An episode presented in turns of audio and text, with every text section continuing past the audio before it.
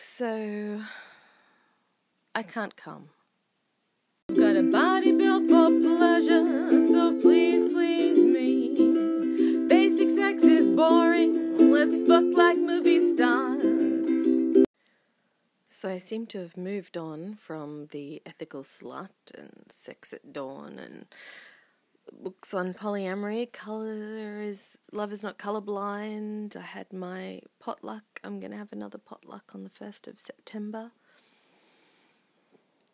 And you know, it all felt like I was just smashing polyamory. But then it just occurred to me that I've given up on coming for realsies. Like, I had sex with my uh, with one person, and the next day I had sex with another person, and both times I just I just didn't even want to try. I just had this kind of defeatist attitude, like I just rather enjoy what I knew I could have rather than trying to go after something I just feel is unattainable in a in a time frame that suits my body's needs. So I heard about this uh, writer uh, whose name I've forgotten, Barbara, oh something, but she does this thing called Urban Tantra and it sounds good. It sounded good in the podcast interviews, um, and I was optimistic about finding the book. And I think there's going to be some good stuff in there. Like, one thing that I've learned already is the value of turn taking rather than trying to please each other both at once, which is just ridiculous and complicated. And I realize I think I've tried to do that way too much. Um, but yeah, taking turns, receiving pleasure, giving pleasure. So that was something cool. There was a whole lot of stuff about the chakras, which I know enough about to know that I don't feel as though I need to know more unless I'm dealing with a particular energy area. I kind of feel a bit post chakra, to be honest, and, and maybe that's to my own detriment. I, I don't really know enough about the Ayurvedic, you know, the ancient is Indian, uh, you know, from that area anyway, their um, philosophical religious practices and um, and certainly not yeah the ones related to sex. I have not studied the Kama Sutra. That that's got nothing to do with tantra. Apparently, I did learn that from the book. Kama Sutra not a tantric practice, and tantra is not originally a purely sexual practice either. It's something that um, kind of got picked up by the Victorians, who were um, Victorian England, who were fascinated by sex and the noble savage and things like that. I think, don't quote me. So I get through the Kama Sutra part, not the Kama Sutra part, the chakra part. and then, like, okay, base chakra, yes, I know, I know, I know. Uh, and then the next chapter is all about fucking breathing, and I hate breathing stuff because even now, as I oh, just talk about breathing, I have to yawn because I've had a lot of trauma around breathing stuff. I had I, complications in when I was born with breathing, and I have gotten a lot better with it since I've done vocal exercises. But yeah, when I did those, it would be energy in, energy out. So I'm trying to think of how I can translate these breathing exercises into more of an energy visualization for myself. And the next bit is basically freeing your body up and loosening up through different exercises, most of which I can't do because of my physical disability.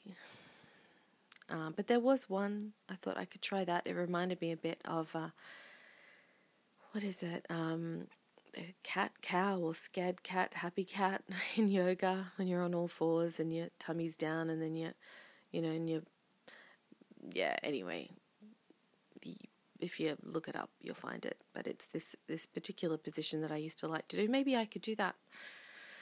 Have to do it very carefully and gently. I suppose, yeah, just doing spinal rolls, things like that, very gentle spinal rolls, would uh, help with the whole waking up the Kundalini energy, as they, they talk about in the book, which I know a little bit about. Uh, visualize uh, a coil, like a snake coiled at the very, very base of you, basically near your butthole and stuff. Um, but sort of in between your your junk and your butthole. your balls in your butthole, your pussy in your butthole, sort of around there, like kind of around that area is your base chakra.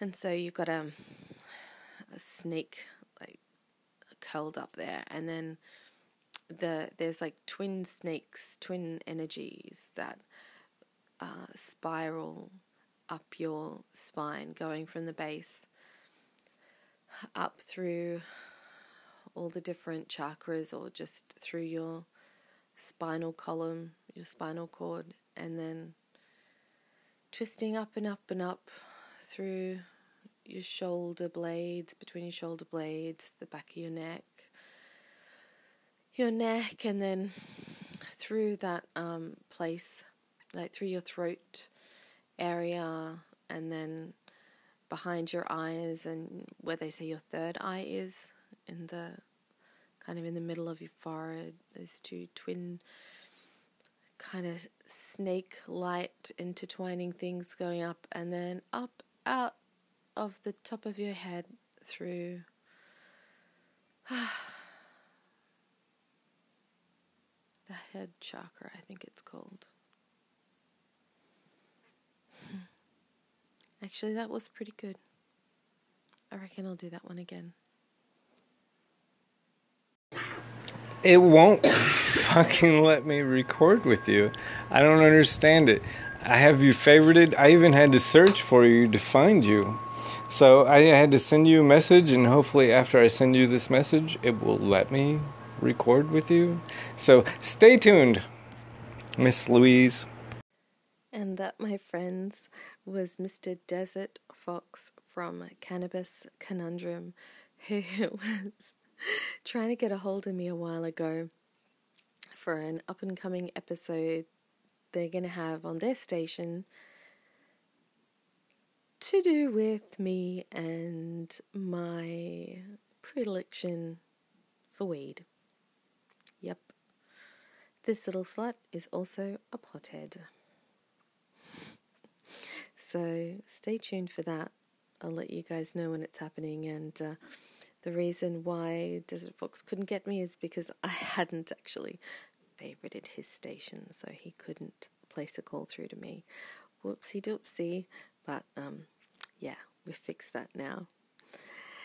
Thanks, Desert Fox. Oh, I seem to have another caller on the line. Hey, you sultry ethical slut, you. hey, anyways, give me a call on on WhatsApp so I can get your number. Um, I hope you're listening to your phone, but um, if not, I guess I'll talk to you when I talk to you. Talk to you soon. I hope. Bye. Okay. I might be padding this episode out with some calls from basically just my friends, um, Desert Fox and Foxy Lady, but I wanted to give them a shout out again for being the reason that I'm making this podcast, and also thank you for being my friends, particularly Foxy Lady. She is my rock. She's really very wise. And when I said to her, you know, they said to the turn taking, she, she's like, yeah. Damn, I should have just asked Foxy Lady for all the sexual advice because clearly she knows a lot more than what I do. So,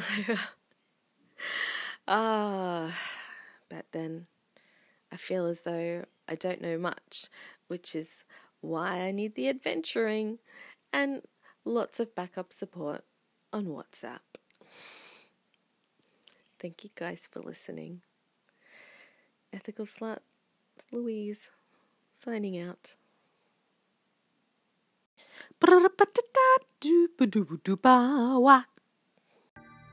Next time somebody asks you, what kind of sauce do you want on your burger? You them awesome sauce. And when they say, what's awesome sauce? You say, tune in anywhere you can find yourself a podcast, and that is where you'll find Awesome Sauce Radio. Better than a burger? Yeah, bitches. Get some awesome sauce in yourself today.